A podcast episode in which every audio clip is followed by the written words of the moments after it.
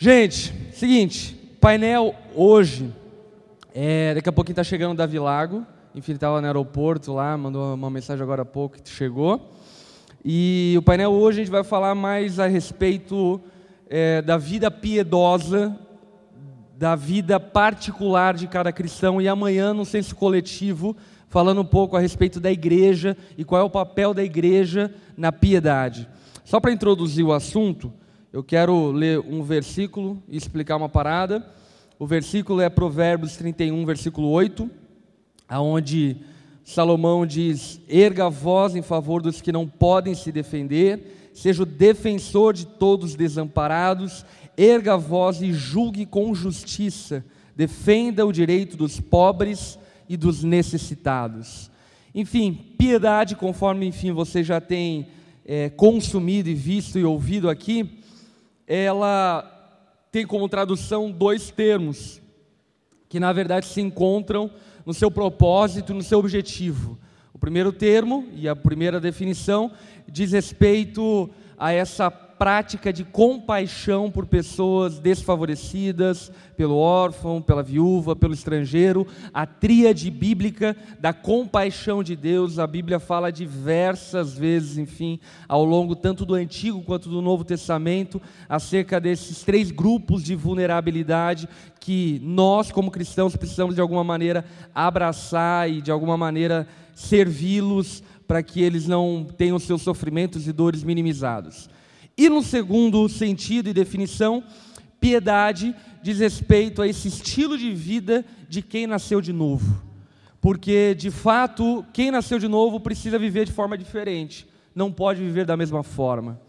E eu quero, enfim, abordar esses dois, essas duas definições. É, um outro lance que eu queria, enfim, que você falasse um pouco a respeito é sobre esse equilíbrio na verdade, eu acho que nem tem como chamar como equilíbrio, mas é, você vai entender a pergunta. Num passado não tão distante, a igreja era muito conhecida justamente por essa coisa meio moralista de não faça isso, não faça aquilo, não faça isso, não faça aquilo outro, não faça aquilo outro. E de alguma maneira, essa geração principalmente combateu esse moralismo é, falando a respeito de justamente o reino não é sobre não fazer coisas, mas é sobre começar a fazer aquilo que Deus, enfim, nos deu e nos confiou e assim por diante, que é fenomenal. Mas em contrapartida, eu vejo que existe uma tendência que na verdade não é dessa geração, é uma tendência de todo mundo que está diante do Evangelho, é, da banalização da vontade de Deus, como usando a graça, inclusive, como uma desculpa para uma Continuar vida. do jeito que está. Exatamente, uma vida, enfim, avacalhada. E, e a pergunta que eu faço é justamente essa.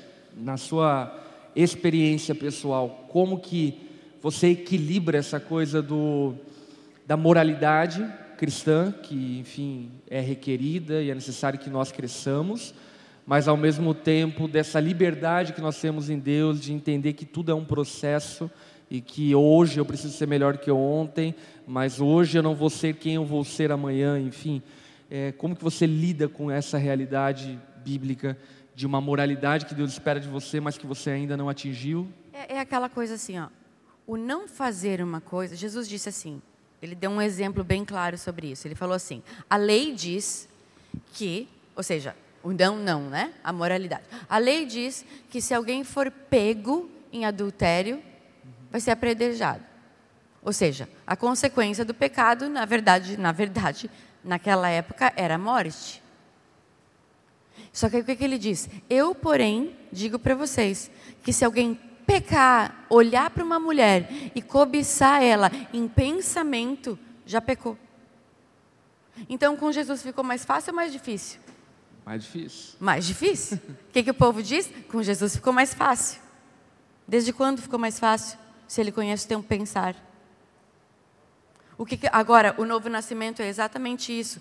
Eu tenho que ser transformado pela minha mente. O quê? Por exemplo, eu e Rodolfo, a gente tem esse trato que a gente, a gente é fiel espontaneamente. Eu não sou fiel ao Rodolfo porque eu sou obrigada. Eu não fico olhando no cara de cantinho para dizer não, não. Não, porque eu nem cogito a possibilidade. Porque ele é o meu marido. Agora, se eu tenho que ficar me controlando para não olhar para alguém, se eu tenho que ficar me, isso mostra que a minha natureza verdadeira não mudou. Se eu tenho que não, ok, num tempo você tem que fugir da aparência do mal. Depois você passa, a, você foge da aparência do mal, mas depois quando você vence o mal, você pode, ainda que eu ande pelo vale da sombra da morte, não temerei mal algum, porque Ele está comigo. Se eu estou aqui, Ele está comigo. Se eu estou ali embaixo, Ele está comigo. Se eu estou escondido, Ele está comigo. Se eu estou embaixo da cadeira, Ele está comigo. Então, se Ele está comigo o tempo todo, por que, que eu vou pecar de cantinho? Não, eu vou pegar de cantinho, porque ninguém está olhando. O pastor não sabe. Tá, mas então você não crê na presença. Por exemplo, Lipão, eu tenho uma dificuldade das pessoas quando assim. Porque quando você tem um entendimento, quando você já não é mais ignorante ao respeito a um assunto, é igual um quadro. Você fala, esse quadro aqui, eu estou olhando, eu acho que é um abstrato, ok? Vamos supor, esse quadro aqui é um abstrato. Mas aí quem pintou vai dizer, não, aquilo ali é uma pomba. Aí, ou é alguém com os braços abertos. Nunca mais você vai olhar para aquele quadro e achar que é um sol. Porque quem fez o quadro te mostrou que era uma pomba. Então, por exemplo, assim, a gente tem vários jargões que a gente fala que muitas vezes não são verdadeiros. Por exemplo, ah, porque o Espírito Santo me incomodou. O Espírito Santo não incomoda ninguém. O Espírito Santo ele pode te constranger. Mas aí a gente usa isso porque virou uma frase. Aí a, a mesma coisa, o, o termo do, do, nascer de novo. Eu às vezes eu, eu falo assim, ah, não, mas eu, eu, eu só pensei, eu não fiz. Mas Jesus disse: Eu digo que se alguém olhar para uma mulher e cobiçar, no seu coração já pecou. E outro versículo é assim: aquele, o homem é assim, assim como o homem pensa no seu coração, assim ele é. Então o que eu preciso ser transformado? Nos meus hábitos? no meu vocabulário, falar um crentez fluente, ou eu preciso ser transformada no meu pensamento? Então, eu e o Rodolfo, assim, a, a, voltando ao assunto da fidelidade, ela tem que ser uma coisa espontânea. Pessoas que não são nascidas de novo, elas têm que viver fugindo da aparência do mal. Mas se eu sou liberta, eu posso andar pelo vale da sombra da morte e Ele está comigo. Então eu tenho que saber que, na verdade, para quem eu estou prestando contas é para um que me vê. Então, aí, aí, voltando do jargão, dizer assim: ah, eu vou entrar na presença. Ah, vamos entrar, vamos orar, fazer uma oração bonita, mudar o tom de voz. Levanta, porque fique de pé, porque tem que ler a Bíblia de pé. Quer dizer, então, que ler sentado não vale. Aí tem, me perguntaram esses dias, só posso orar de joelho? Eu disse, estou lascada, então, que eu nem lembro a última vez que eu orei de joelho. Porque eu oro em pensamento o tempo todo, ok? Não estou desmerecendo quem ora de joelho e também acho que às vezes eu estou em falta, que precisa boca no pó mesmo. Mas o que? É, eu vou entrar na presença. Então onde é que você estava até agora? Então você não estava na presença? Eu não sei, porque se o Espírito Santo habita em mim, então a presença dele está em mim. Agora, se eu sempre achar, quando eu vou na igreja, quando começar o louvor, eu vou entrar na presença, você já está dizendo que o tempo todo que você está fora, você não está na presença. Sendo que o Senhor está contigo. Se eu, me, se eu descer o vale, Ele está. Se eu subir a montanha, Ele está. Se eu me esconder, para onde me esconderei de Ti? Ou para onde fugirei da Tua face? Porque Ele está contigo o tempo todo. Então, eu vou entrar na presença, é um jargão que, ok, porque a manifestação da presença é uma coisa, mas eu preciso ter a consciência que a presença de Deus está comigo. Porque sabe o que acontecia quando a pessoa entrava na presença? Era o sacerdote, uma vez por ano, o sumo sacerdote, ele entrava no Santos dos Santos, que era uma vez por ano só, que ele entrava lá, além do véu. E se ele entrasse em pecado, sabe o que acontecia? Morreu, caía morto, na hora, fulminado. Hoje a gente não morre mais. Mas o véu foi rasgado quando Jesus morreu, teve um terremoto, a primeira coisa que aconteceu, rasgou o véu no meio, dizendo assim: hoje eu e você temos livre acesso à presença de Deus todos os dias. Não é quando eu entrar na presença. Não, você está na presença, filho. O Espírito Santo entrou em você, o Espírito Santo desceu no dia de Pentecoste e guess what? Nunca mais foi retirado. Então eu preciso viver uma vida, uma nova vida. Eu preciso viver uma vida sabendo que eu, eu se eu estou na presença, eu tenho que me comportar como se a presença de Deus está dentro de mim o tempo todo. Agora, se eu tiver uma mentalidade que quando eu for no culto, eu vou entrar na presença, então durante a semana eu faço o que eu quiser. Avacalha tudo. É. Aí vai na graça. Ah, não, mas no domingo eu me arrependi. Ah, mas eu fui no culto. É a nossa mentalidade herança católica. Ah, mas eu fui no culto, eu já orei. Mas eu já me arrependi. O Senhor já me perdoou. Sim, isso é uma verdade, não é uma mentira. Mas você quer o quê? Você quer ser só salvo e ver o trono de binóculo? Ou você quer entrar e ser coparticipante do que Deus está fazendo na terra? Você quer, você quer estar tá na praia e estar tá lá que nem eu, só tomando sal? Ou você quer ser que nem o Rodolfo que está surfando?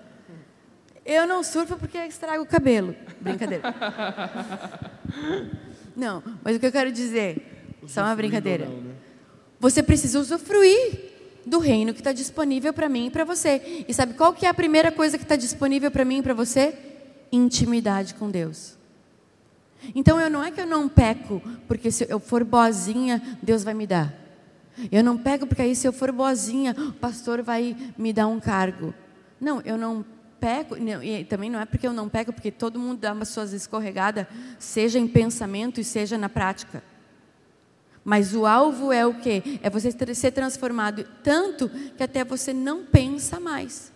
Porque no começo o quê? Então no começo eu não me ponho à prova. Então eu não posso ir, sei lá, o cara que tem problema com mulher, ele não pode ir para a praia. Por isso que os crentes, lembram nas antigas que não podia ir para a praia? Né? É, tipo assim, as mulheres vão para a praia de roupa. Mas o quê? Porque era mais fácil dizer não do que dizer, olha, irmão, nem tudo convém. Ah, proibia a galera de ver televisão. Porque era mais fácil dizer televisão é do diabo, ninguém assiste, do que dizer, olha, nem tudo que passa é bom você assistir. Dá muito trabalho ensinar o povo, então vamos cortar tudo. E a gente manipula todo mundo. Não, não, não. Ah, não pode isso, não pode aquilo. É igual o que aconteceu. Como é que a serpente venceu Eva? Como é que ela convenceu? Vamos combinar que a serpente tem uma boa lábia, certo? Porque o diabo, ele convenceu o terço dos anjos. Se ele não fosse bom de lábia, um terço dos anjos que viam Deus todos os dias não tinham caído junto com ele. Você não concorda? De todos os anjos, um terço, quem concorda que um terço é anjo pra caramba? É anjo pra caramba, cara. Um terço foi com o diabo. Porque ele tinha uma boa lábia. E Eva ficou dando trela e o quê? E, Deus, e ela falou assim: Não, pode comer, você não vai morrer. Pode comer da fruta, você não vai morrer. Essa árvore não, essa árvore aqui Deus não quer que você coma, porque senão você vai ser igual a Ele. Otária, você já é igual a Ele. Deus, façamos o homem, a nossa imagem e semelhança, a gente era igual.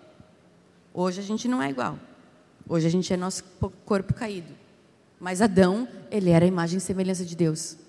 Nós vamos ter a imagem e semelhança de Deus quando o nosso corpo ressurreto, no nosso como é que chama isso?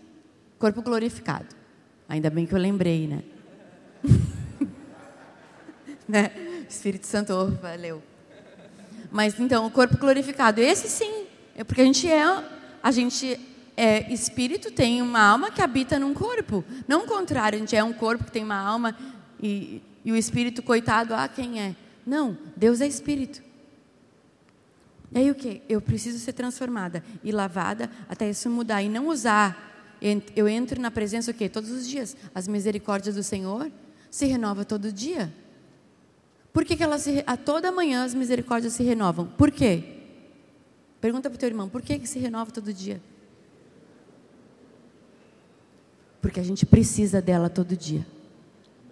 Todo dia é uma porção nova. Jesus falou: basta cada dia o seu mal. Então eu não posso viver a minha vida do meu jeito e achar que aí eu venho no sábado ou no domingo na igreja e aí o pastor tem que orar por mim, o pastor tem que ler a Bíblia por mim, o louvor tem que cantar uma música muito boa mesmo e abre o céu.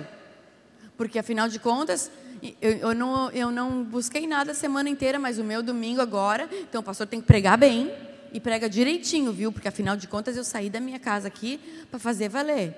Aí o grupo de louvor é bom tocar aquela música que eu quero, porque se não tocar a casa hoje eu nem vou. Entendeu? Então tem que cantar a música.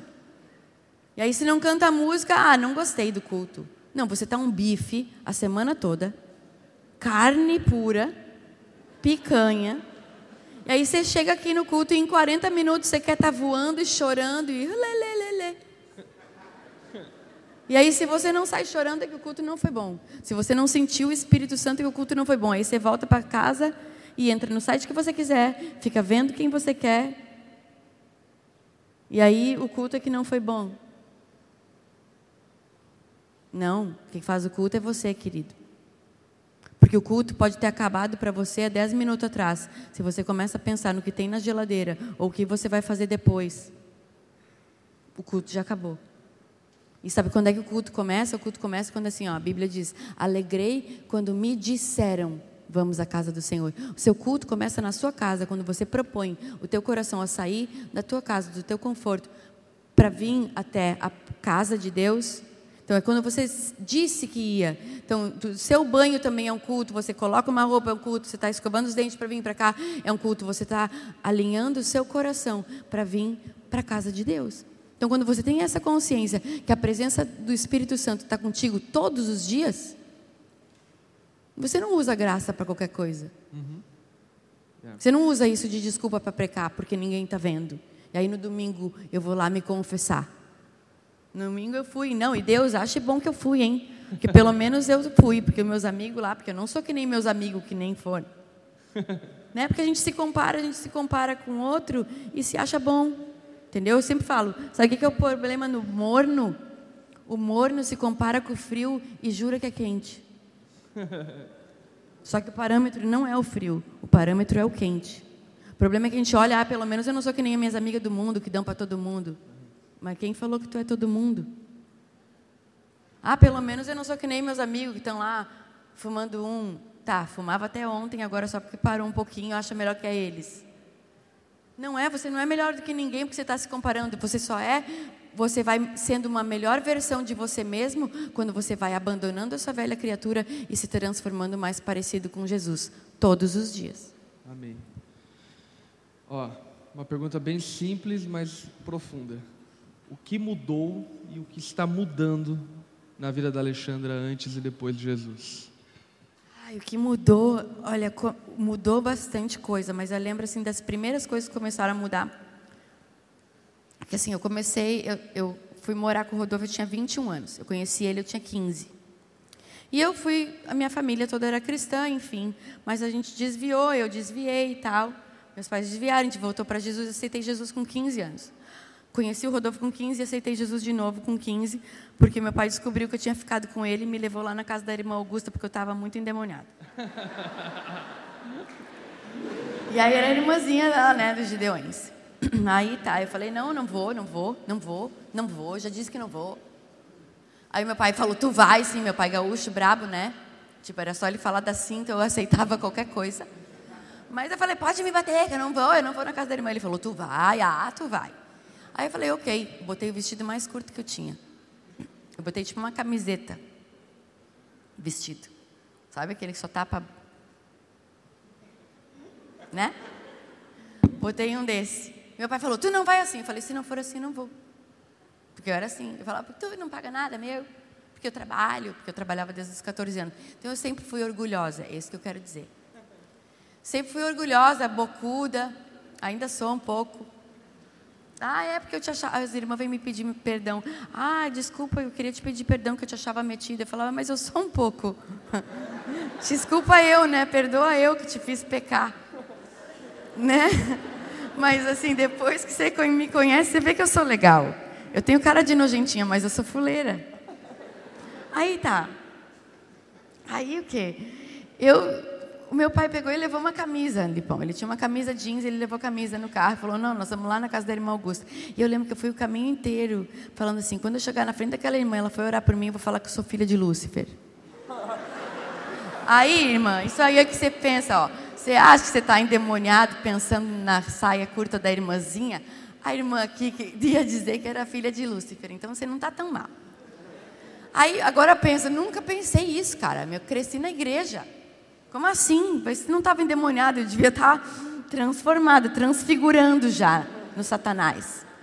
Aí, chego lá na casa da irmã, meu pai amarra a camisa na cintura, tipo assim, vai entrar com a camisa, né? Ele amarrou aquela camisa jeans na minha cintura e eu entrei braba, era uma igrejinha, uma igrejinha, uma salinha de oração do chão batido. Eu falei, ai meu Deus do céu, olha onde é que eu estou. Sentei no último banco e a irmã, enquanto a irmã estava orando por outros. Quando a irmã chegou na minha frente, a primeira coisa que ela fez, ela não falou nada. Só que pensa numa irmãzinha assim, aquela irmãzinha, bem alemoazinha, de olho azul, baixinha, enrugadinha, do cabelo branco, um coquinho bem bonitinho, vestido floreado até o pé. Sabe aquela irmãzinha de desenho animado? De óculos, só faltava ter um dedo. Era a irmã Augusta. O que ela fez? Ela chegou na minha frente e eu pronta para xingar ela de Satanás. Ela pegou na minha mão e começou a fazer carinho na minha mão. Ela não falou nada, ela só me olhou nos olhos e me amou. Ela só me amou, cara. Naquela hora, eu comecei a chorar. Eu aceitei Jesus. Comecei a pedir, ai, Senhor, me perdoa. É, é. Não falou nada, ela não fez apelo, não fez nada. Eu me converti ali sozinha. Só que aí o que aconteceu? Quando me converti, quer dizer, eu aceitei Jesus com 15, com 16, com 17, com 18. Porque toda vez eu ia para Jesus, Doril, a dor sumiu, ok? Eu ia, fazia a graça, o uso da graça, e agora vou viver a vida do meu jeito. Então, toda treta, eu buscava Jesus. Nesse meio tempo, fui morar fora, morar fora, e lá e o Rodolfo estourou. Voltei para o Brasil com 21 anos. O Rodolfo estava estourado. E eu lembro que eu vi um clipe dele na televisão, estava em primeiro lugar na MTV. Eu falei, meu Deus, o que, que fizeram com ele? Porque era aquele mulher de fase, ele estava de meia calça. Meia calça, irmão. Eu conheci ele, era punk. Ele continuava punk por dentro. Mas a gravadora tinha, né, meio que dominado ele, né? Aí tudo bem, eu falei, meu Deus, credo, virou, virou pop, né? Fazer o quê? E eu gostava de música rave. Só que aí a gente se reencontrou e eu fui morar com ele. Só que o Rodolfo era extremamente opresso. Rodolfo era extremamente triste. Ele não era a pessoa que eu tinha conhecido. E eu era aquela coisa metida, orgulhosa, ah, porque tinha morado em Londres, porque eu era hostess, porque não sei o que, música eletrônica, ah, esse teu rock, nada a ver. Então eu era muito orgulhosa. Mas muito orgulhosa. Sem contar que eu andava nua. E eu trabalhava, tipo assim, eu trabalhava numa boate, trabalhava num nightclub. E o Rodolfo falava assim, tu vai trabalhar assim? Eu disse, qual que é o problema? Ele falou, parece uma pomba gira, tipo. tipo, né? Não, a pomba gira vai ficar endemoniada se ela me ver. Porque eu usava, eu usava umas roupas. Ah, nem convém, enfim. Porque isso também Deus mudou, não é só o meu guarda-roupa que Deus mudou. Deus mudou, mudou. Porque eu ia com aquele. Era uma, tinha, imagina, eu tinha morado em Londres, eu, então eu usava aquelas botas de drag queen, aquelas botas Marilyn Manson, assim aquele salto desse tamanho. Eu tinha cabelo vermelho, eu fazia duas chucas de cabelo vermelho assim. Duas chucas aqui em cima. E tipo, era um, uma, tipo uma calcinha de couro, assim, sabe calcinha de vó? Sabe aquela calcinha da tua avó? Eu tinha uma daquelas de couro e aí eu só trocava os top. Então eu sempre ia trabalhar todo dia com aquilo e um top. E aí, aí dele que ele reclamasse. Tipo, o corpo é meu, eu faço o que eu quiser. Vou trabalhar, tu não paga minhas contas. Que era como eu falava para o meu pai: eu trabalho, tu não paga minhas contas. Aí, claro que, como todo bom desviado, você não consegue pecar em paz. Você sempre lembra de Jesus, entendeu? Então, assim, por mais que eu quisesse achar que eu era a tal, eu, quando eu estava no pior, porque aí o que acontece? Eu trabalhava assim, só que aí depois que eu terminava o shift na boate, eu botava aquelas roupas flúor, tênis búfalo, daqueles tênis de plataforma e ia para rave. Porque eu gostava mesmo era de ser cogumela, paz e amor, da rave psicodélico. Então era tipo, eu tinha o personagem que era aquele de couro, e mas eu gostava de ser cogumela. Então eu virava rave Três, quatro dias, voltava toda embarrada. Eu lembro que eu morria de vergonha dos meus porteiros. Porque o porteiro, eu chegava embarrada, ele falava, pensava assim, meu Deus do céu, onde estava? Eu falo, nem quero saber. E às vezes eu estava nessas rave durante o dia, sol lindo, ai, sabe que rave, tudo lindo, amor, e, ai, eu te amo, todo mundo ama todo mundo. Aí eu lembrava, é, mas eu amo Jesus. Eu falava, não, ah, não, agora não. Não, eu falava, Jesus, agora não, você não pode me ver aqui, não pode. Aí eu, eu na minha viagem, eu abria um guarda-chuva de bronze e me escondia. Falava, ai, não, me vê aqui. Acabava a rave para mim. Tipo, era eu lembrar de Jesus, a rave acabava. E nesse meio tempo tinha o Rodolfo. E o Rodolfo ia fazer show e eu ia para rave. Só que aconteceu? Ele começou, lembra que eu falei que ela era muito opressa. Então, isso foi o, trans, foi o primeiro transformar na minha vida. Estava muito opressa, a ponto de, eu chegar em casa, a televisão desligava sozinha, o som ligava sozinho. Eu, o copo estourava, daqui a pouco o, a, a flor que eu tinha acabado de comprar, quando eu chegava na sala, a flor estava assim, ó. Assim, ó. Tipo, parecia que alguém tinha sentado na flor. Acabei de comprar a flor, o vaso inteiro, assim no chão. Eu falava, isso é opressão. Conheça aí, é demônio. Aí eu acordava no meio da noite, os cachorros rosnando para a parede.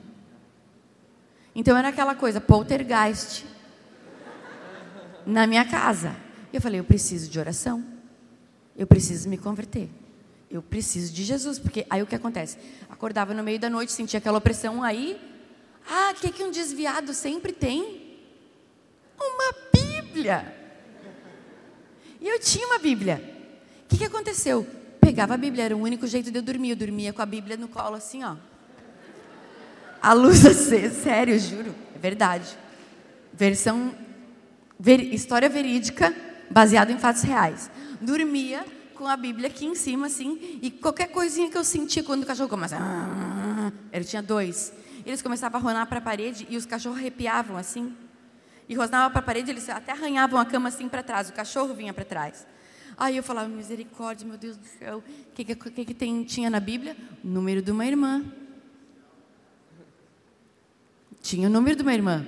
Peguei, liguei para a irmã. Irmã, estou precisando de oração. Aí o que, que aconteceu? Uma irmã, tem a irmã da irmã, tinha um monte de irmã, um monte de irmã. Eu tinha uma lista aí da, da, da, da agendinha. Vocês não eram nascidos. A gente tinha agenda telefônica.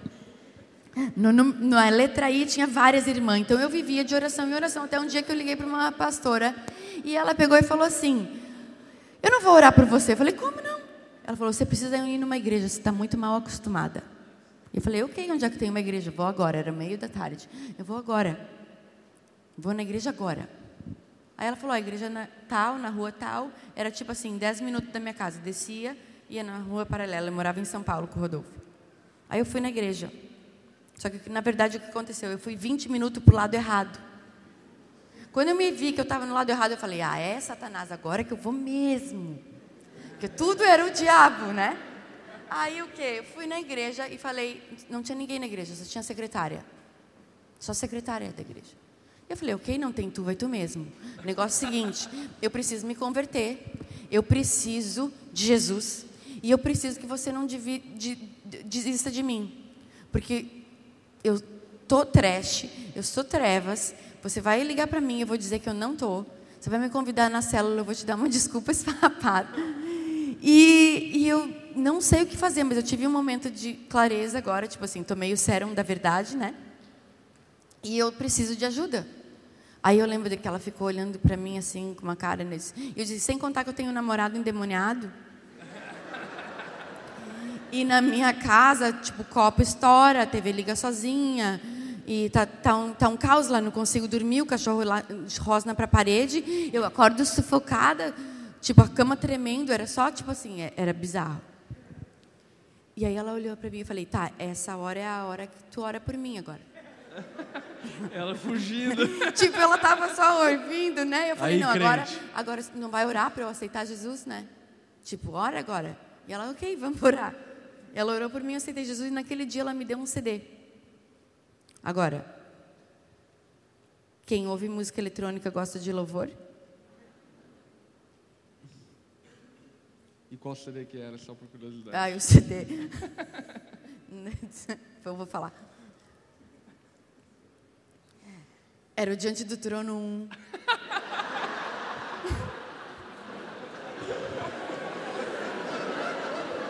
Era muita prova para mim. né? Ana, eu te amo, mas agora, né? Na época eu não te amava muito, não. Aí o que? só conseguia ter paz na minha casa quando eu botava o CD.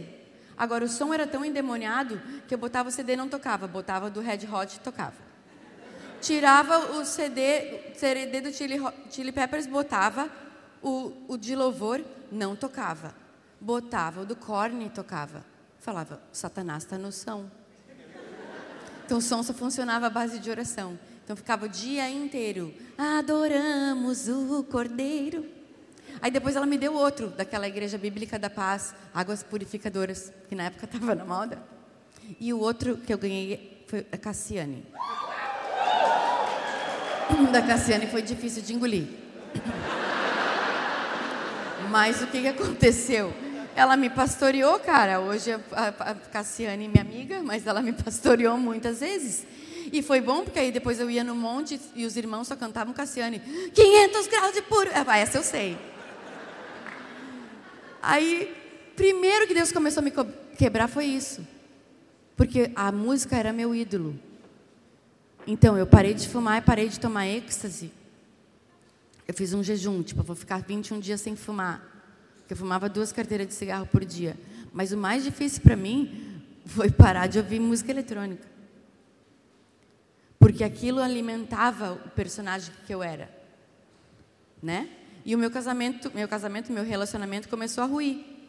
Começou a ruir. Só que aí o que aconteceu? Eu comecei a me encher de Deus. Aí nesse dia que a, que a secretária orou por mim, eu voltei para casa, o Rodolfo falou, onde é que tu estava? Eu disse, na igreja. Ele, na igreja? Com essa roupa?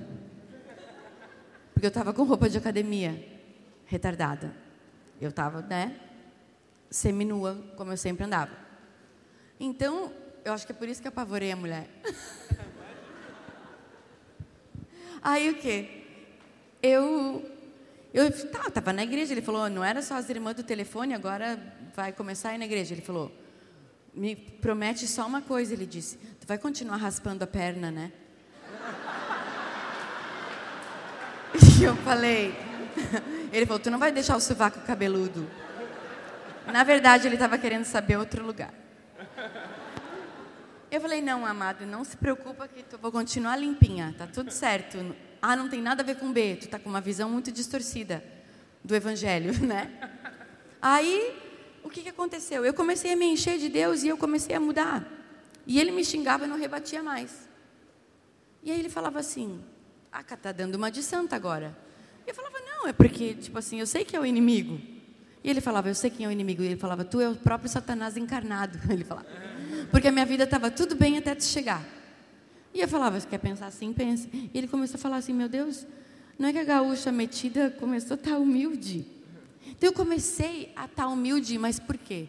Porque a humildade muitas vezes tem que ser fruto de humilhação. Por isso que a Bíblia diz: humilhai-vos perante a potente mão de Deus, e Ele a seu tempo te exaltará. O problema é que Deus resiste o soberbo. Então, muitas vezes, às vezes, para Deus te ensinar humildade, Ele tem que te humilhar um pouquinho. Então, se você aprende o caminho de se humilhar perante a potente mão de Deus, se você se humilha para Deus, se eu me humilho para Deus, Lipão, eu não tenho problema em me humilhar para ti. Se eu me humilho para Deus e me humilho para o meu marido, se eu me humilho para Deus, eu crio isso em mim, um hábito de me humilhar e reconhecer as minhas falhas, então não é um problema para mim me humilhar para o meu irmão. Davi, tu chegou, o que, é que tu não veio aqui ainda? Tu acha que vai ter um painel exclusivo para ti? Davi, venha compor aqui a roda.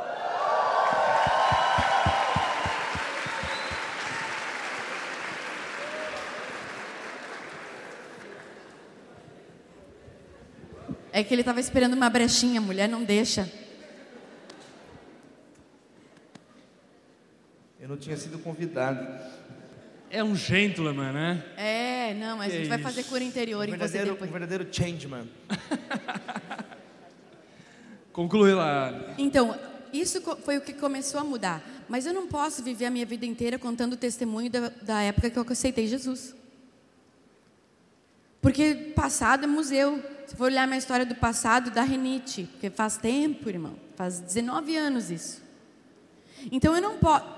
eu não posso viver daquela transformação que Deus começou a fazer. Porque aquele que te chamou, ele é fiel para terminar a boa obra. Ou seja, ele vai fazendo, aperfeiçoando, aperfeiçoando todos os dias.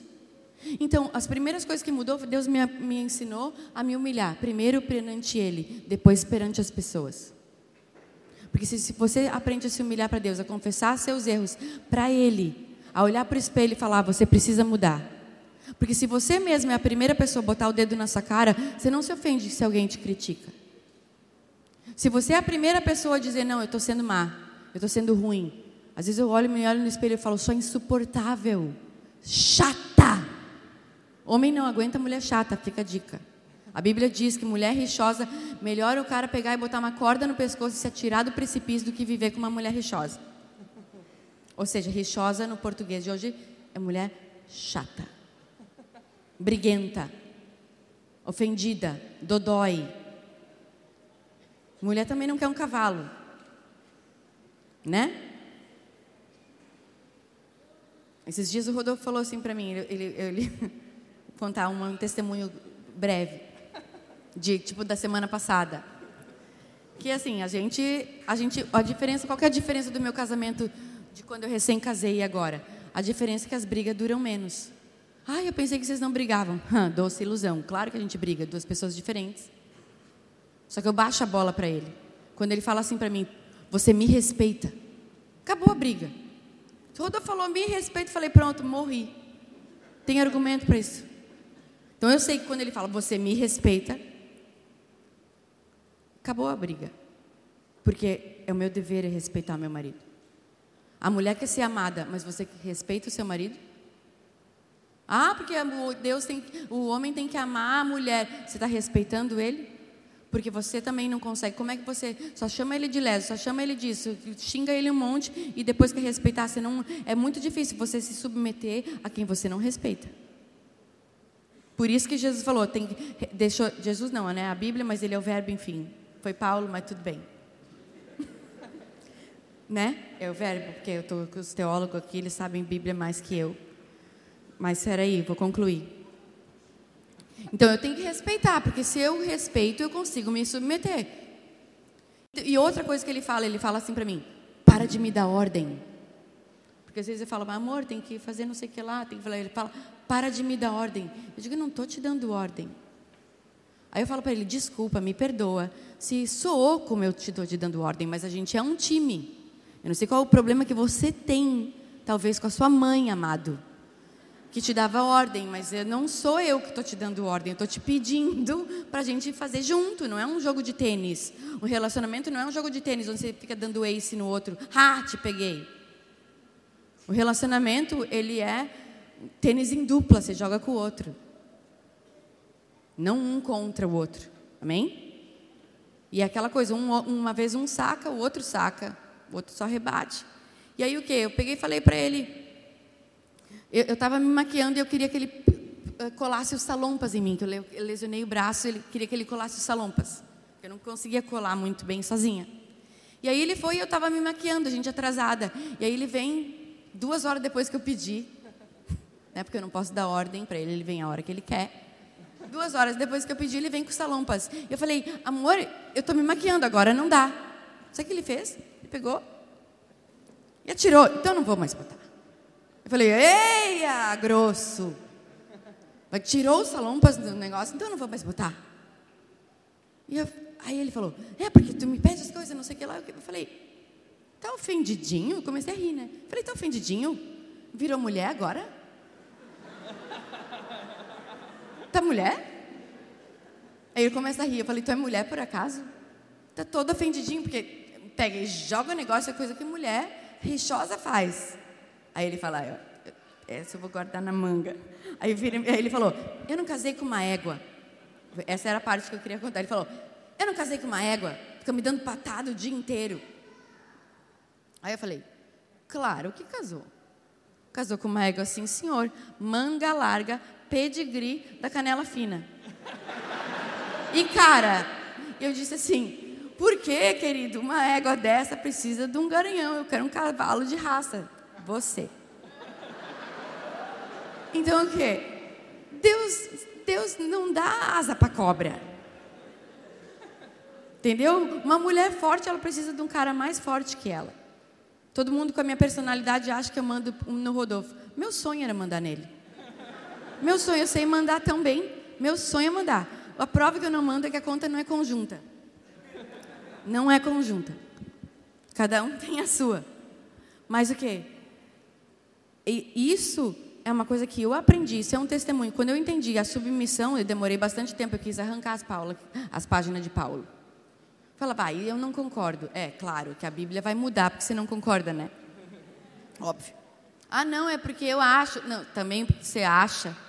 Céus e terra passarão, a palavra não vai mudar porque você não concorda. Ou a Bíblia é toda para você, ou ela não é para você. Eu achava que a parte que Paulo falava da mulher submissa não era para mim. Aí um dia, Rodolfo rompeu o tendão de Aquiles. Estou terminando. Rodolfo rompeu o tendão de Aquiles. Isso é testemunho breve. O te, rompeu o tendão de Aquiles. Mas eu sei que isso está servindo para alguém, amém? E aí o que? Ele ficou seis meses eu tendo que carregar ele para tudo que é lugar. A gente com agenda e eu com cadeira de rodas, levando o Rodolfo de cadeira de rodas.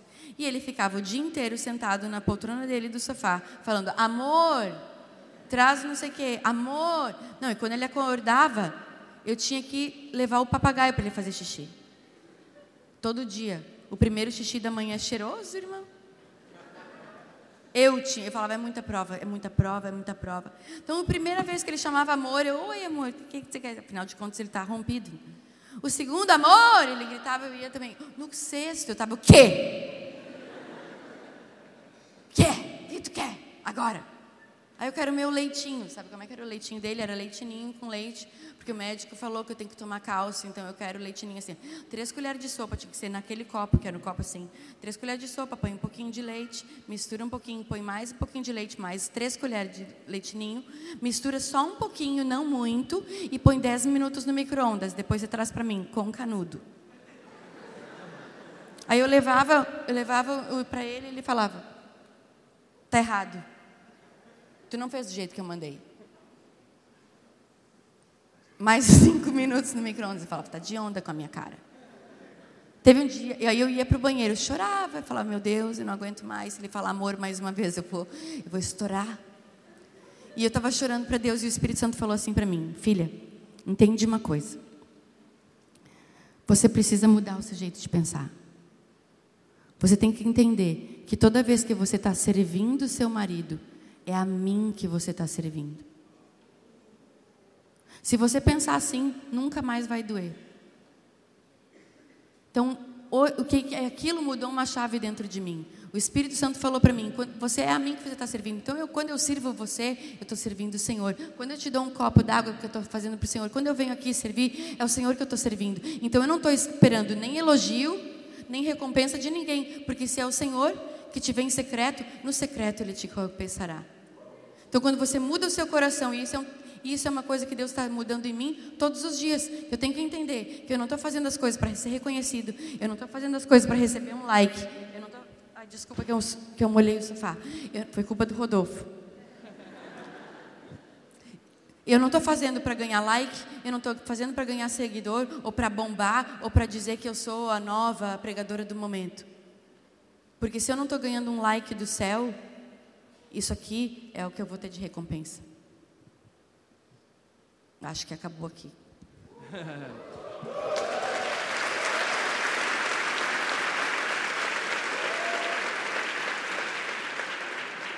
Romanos capítulo 2, versículo 7, Davi, diz assim: Ele dará vida eterna aos que persistirem em fazer o bem, buscam glória, honra e imortalidade. Mas haverá ira e indignação para os que são egoístas e que rejeitam a verdade e seguem a injustiça. Lembrando até, inclusive, que o termo aqui egoísta é aqueles que vivem para si mesmos. E, obviamente, claramente, enfim, o que o apóstolo Paulo está trazendo à tona é que a vida eterna é dado para aqueles que creem, mas para aqueles que conseguem transformar, não que conseguem, mas para aqueles que transformam a sua fé em atitude. E o tema piedade fala muito a respeito disso, fala muito a respeito de nós termos atitude de quem nasceu de novo, atitude de quem adora a Deus, atitude de quem nasceu em Cristo Jesus, atitude de quem foi regenerado por Jesus. E eu quero que você comente um pouco a respeito dessa necessidade de nós transformarmos a fé em prática. Enfim, fica livre aí. Bom dia a todos, queridos irmãos. Eu amo muito Onda Dura. Obrigado, pastor Lipão. Alê, uma honra estar com vocês aqui. E retomando aqui uma coisa que a Alê falou, quando ela diz assim: quando eu não tenho dificuldade de reconhecer quem eu sou diante de Deus, diminuem as resistências de eu reconhecer a mesma coisa diante das pessoas. Eu queria retomar esse ponto, que eu, eu fiquei pensando nisso aqui. Eu me lembrei de uma vez que tinham dois irmãos orando na igreja, e os, era, irmãos, é para orar em dupla sabe? A pessoa não gosta de orar em dupla. Aí o pastor, gente, cada um pega uma dupla e ora. Aí começou um a orar pelo outro. E um orou assim: Deus abençoe meu irmão. O meu irmão, Senhor, ele precisa do Senhor. E aí o primeiro falou: Amém, Deus, eu preciso mesmo. Senhor, abençoe meu irmão. Ele não vale nada, Senhor. Aí o Amém, Senhor, eu não estou valendo nada. Senhor, ele, ele é um lixo, Senhor. Esse irmão, Senhor. Veja, Senhor, ele é um, ele é um esterco, Senhor Jesus. Aí o cara parou assim e ficou olhando. E o cara continuou, abençoa ele, Deus, ele é um verme. É verdade essa história. Aí ele falou, ele é um verme. Quando ele falou assim, ele é um verme, o primeiro que já tinha parado de orar lá atrás, empurrou. Oh, aí também não. Verme também não.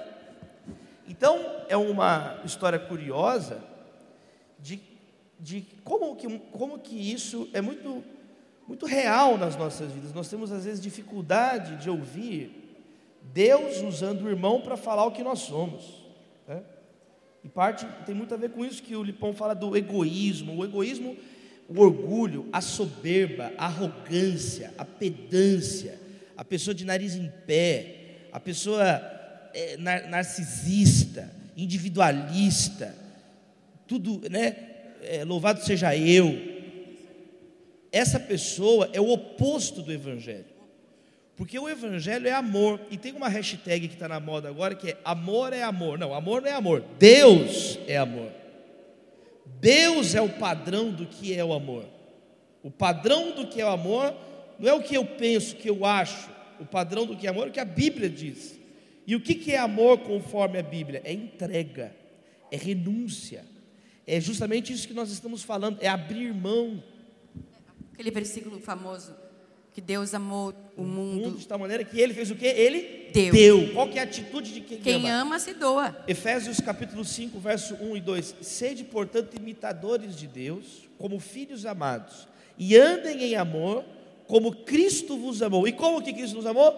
Entregando a si mesmo como oferta viva e sacrifício de aroma suave diante de Deus.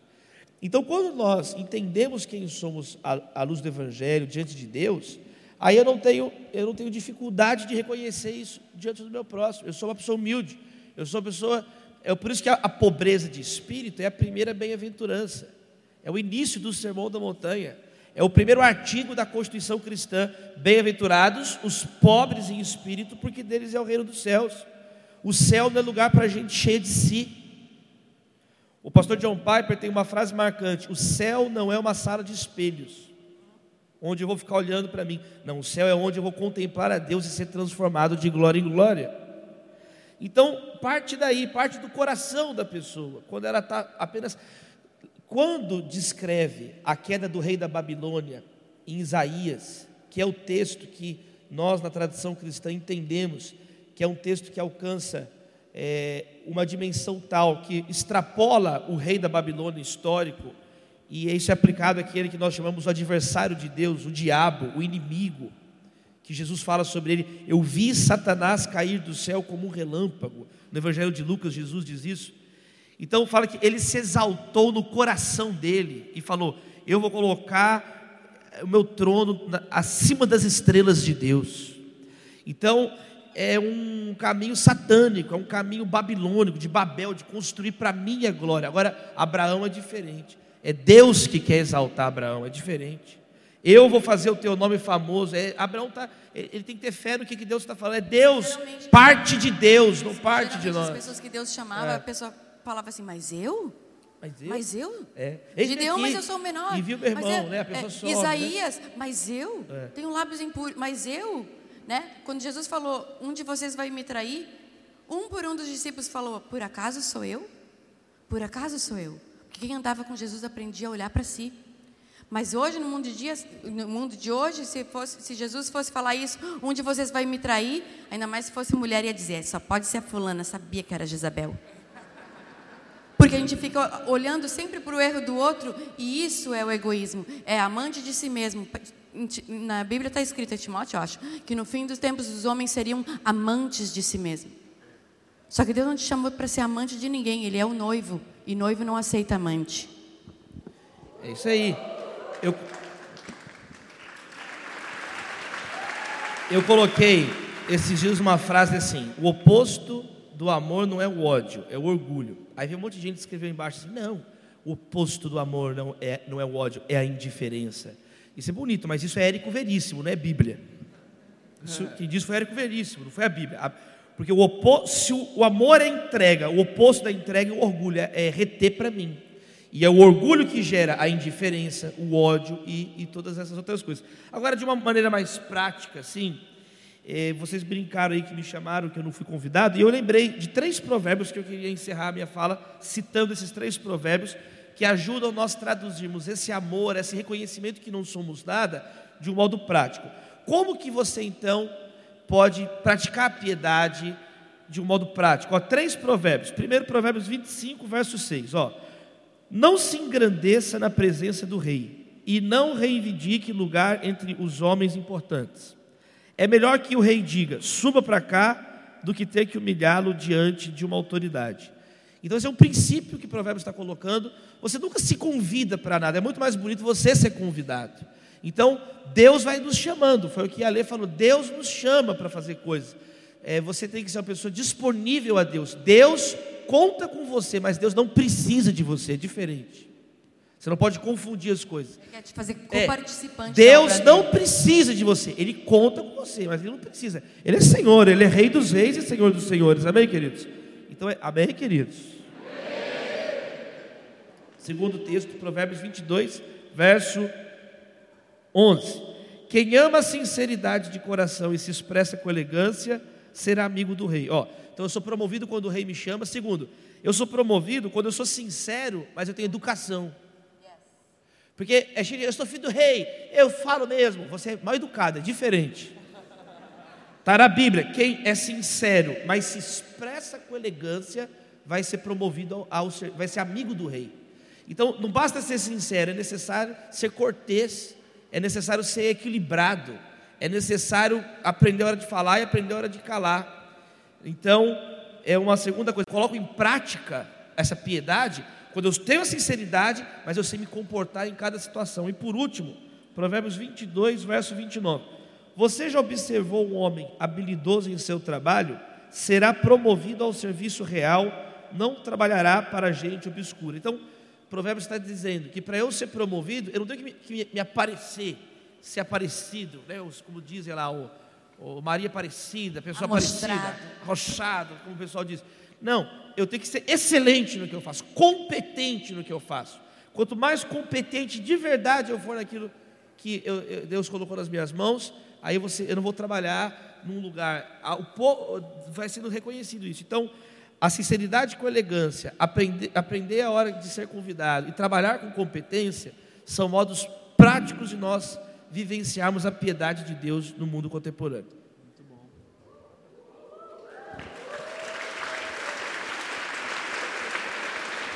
Em Libras. É, Davi, uma última pergunta que daqui a pouco a gente vai passar para o Jay Arga. É, como lidar com aquilo que Deus quer que nós sejamos, com aquilo que ainda nós somos? Filipenses fala sobre isso, né? Os dois extremos, né? Que você não pode cair. Um é o quietismo, o outro é o pietismo. né? Na teologia, o- na história da, da- da protestante, o quietismo foi uma corrente que surgiu que as pessoas falavam, não tem que fazer nada, tem que ficar parado, é quase um determinismo. E o que tiver que acontecer, vai acontecer. Né? Deixa a vida me levar. É o Zeca, teologia do Zeca Pagodinho, é uma skunk. Vou deixar a vida me levar para onde ela quiser. Então, o primeiro erro é o quietismo, é eu achar que eu não tenho que fazer nada. É eu ficar parado como se tudo fosse acontecer automaticamente. Não. O segundo extremo que nós não podemos cair é o pietismo. O pietismo é um movimento que começa com o Jacob Spinner, um servo de Deus, mas que a partir de buscar a Deus com devoção, mas ele extrapolou e como se dependesse da minha ação humana para Deus me abençoar. É o outro extremo, que aí se torna uma coisa de romaria ficar subindo uma escadaria com os joelhos sangrando. Eu fico parecendo um sacerdote de Baal, que eu fico me cortando para agradar o meu Deus, me cortando, ou como um endemoniado gadareno, se cortando nos sepulcros, me punindo. Muitas pessoas não se cortam fisicamente, mas ficam se punindo na alma, como se isso fosse purificar os pecados. Não é nenhum esforço nosso, mas é o esforço de Cristo. Está consumado. Então nós somos coparticipantes com Cristo. E essa é a beleza da fé cristã, e essa é a dificuldade de ser um cristão. O caminho é estreito. Não é fácil ser um cristão, porque um cristão, a porta é estreita, o caminho é estreito, mas chega na vida. É, agora, quando você não está nem aí para nada, é, o caminho é largo, você vai vivendo de qualquer maneira. Então, é difícil ser um cristão, porque você tem que estar num perene equilíbrio para não cair no quietismo e no pietismo, e não tem uma resposta pronta. Por isso que é todo dia eu preciso buscar a Deus diariamente pegar a minha cruz. O pão nosso de cada dia. Ele está conosco todos os dias. Eu vou ficando cansado todos os dias, mas meu interior é renovado dia após dia. Basta cada dia o próprio mal. Não vou, ficar, vou me preocupar, mas não vou me tornar um ansioso. Então, ser um cristão é um chamado difícil. Se você quer coisa fácil, sai daqui. Muito bom. Por fim, último, eu queria ouvir essa resposta, enfim, da Ali do, do Davi. Qual é o papel da igreja na devoção cristã? Eu quero responder a outra pergunta primeiro. Responde lá. O que, qual é a dificuldade do, como é que eu lido do meu, o que eu sou hoje e o que Deus quer que eu seja? Eu tenho um exercício que eu faço todos os dias e já virou um hábito para mim. Eu converso muito com o Espírito Santo. E Jesus falou que o Espírito Santo nos ensina todas as coisas, amém? Ele vai te ensinar a ser uma filha melhor, um filho melhor, um colega de trabalho melhor, um filho de Deus melhor. O Espírito Santo ele pode te ensinar a ser um estudante melhor. O Espírito Santo pode te ensinar a você estar melhor na prova que você vai fazer na faculdade na segunda-feira. Porque o, Jesus disse: Eu vou para o Pai, mas eu vou deixar o Espírito Santo e ele vai te ensinar todas as coisas. Sabe como é que, como é que eu vou saber quem, eu, quem Deus quer que eu seja? Quando eu perguntar para o Espírito Santo. Porque o Espírito Santo, melhor do que ninguém, sabe qual é o projeto original de Deus para a tua vida. Porque na verdade o que a gente tem que fazer muitas vezes é a gente desconstruir para voltar ao original. Porque Deus te elegeu nele antes da fundação do mundo, ou seja, tudo que você precisa, Deus colocou dentro de você. A solução dos seus problemas está dentro de você. E o Espírito Santo vai te ensinar a descodificar isso. Então, hoje, todos os dias, quando eu vou dormir, quando eu estou ali no meu secreto, Rodolfo está dormindo, a luz apagou, só sou eu e o Espírito Santo e o meu travesseiro. E aí eu faço esse exercício, eu falo, Espírito Santo, onde eu te agradei hoje? Onde que eu ganhei um like até hoje? Que a gente checa sempre o Instagram antes de dormir para ver quem deu like nas nossas fotos, né? Tem gente que para de tempo para dizer, ai, fulano não curtiu minha foto. Fulano parou de me seguir. Aí tem aquele aplicativo para ver quem parou de seguir, não parou de seguir. Ô, povo sem ter o que fazer. Você vai ficar olhando quem é que curtiu, quem não curtiu, qual foi a hora. Mas enfim, você já perguntou se o céu está curtindo a sua vida? Você já perguntou se o teu Criador te deu uma curtida, você deixou no, você no vácuo. Então, várias vezes eu pergunto isso para Deus assim, eu falo, Espírito Santo, onde que eu acertei hoje? Onde eu glorifiquei o teu nome hoje? Onde eu fui melhor hoje do que eu fui ontem? E eu vou te falar uma coisa, não, às vezes não dá cinco segundos, o Espírito Santo me mostra. Porque orar não é só você falar, orar é você ouvir também. Tem intimidade com Deus, você tem que esperar Ele falar. E Ele, melhor do que ninguém, vai te dizer onde você acertou e também vai te mostrar onde você errou, se você perguntar. Sonda-me, ó Deus, e vê se há em mim algum caminho mau. Ou seja, eu peço para o Espírito Santo, o Espírito Santo me mostra onde eu falhei hoje, onde eu queimei teu filme hoje. O Espírito Santo me mostra onde eu poderia ter sido melhor e não também não dá. Cinco segundos ele me mostra se eu fui grossa com a minha mãe ou se eu xinguei no trânsito ou se eu vi, olhei para uma foto no Instagram e fiquei com inveja. Porque a gente é sujeito a essas coisas. Os olhos são as janelas da alma. E muitas vezes a gente fica olhando as coisas e as coisas entram de, dentro de você. E depois você fala, ai, não sei de onde veio isso. É, deu, veio de tanto ficar olhando, que não era para olhar. E a cobiça dos olhos, elas vai, vão te corrompendo. Então, o que, que Deus espera que eu seja? Eu não sei. Que se eu soubesse era fácil. Mas eu sei de alguém que sabe. O Espírito Santo que Ele deixou para mim, para me ensinar todas as coisas. Então, o Espírito Santo é a pessoa da Trindade que vai te ensinar a ser quem Deus projetou você para ser. Mas Ele não vai um dia mandar um anjo ou sempre um profeta para dizer assim te diz o Senhor. Ele vai falar dentro de você, porque Deus, no plano original, Deus vinha ter com o homem todos os dias. Deus vinha ter com Adão todos os dias. E Jesus é o segundo Adão e ele rasgou o véu para a gente ter acesso a Deus todos os dias. Através de quem? Do Espírito Santo. Amém? E aí você pode responder a parte da igreja que eu fico Qual no é o papel vá. da igreja na devoção? Eu ia ler o Filipenses, ó. 1, é, 2, verso 12 e 13. Lipão, do, do tema que eu falei.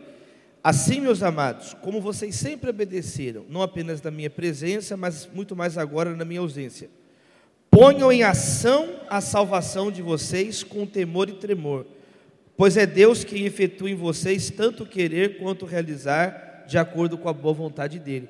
Então as duas coisas são afirmadas juntas. Fala que eu tenho que colocar em ação a minha, a minha, a minha salvação. Eu tenho que, quer dizer, eu tenho- exige um papel ativo nosso. Eu tenho que orar, eu tenho que buscar a Deus, mas ao mesmo tempo fala que é Deus que está realizando isso. Ele que está colocando essa vontade em mim e Ele que está re- realizando. O querer e o realizar é dele.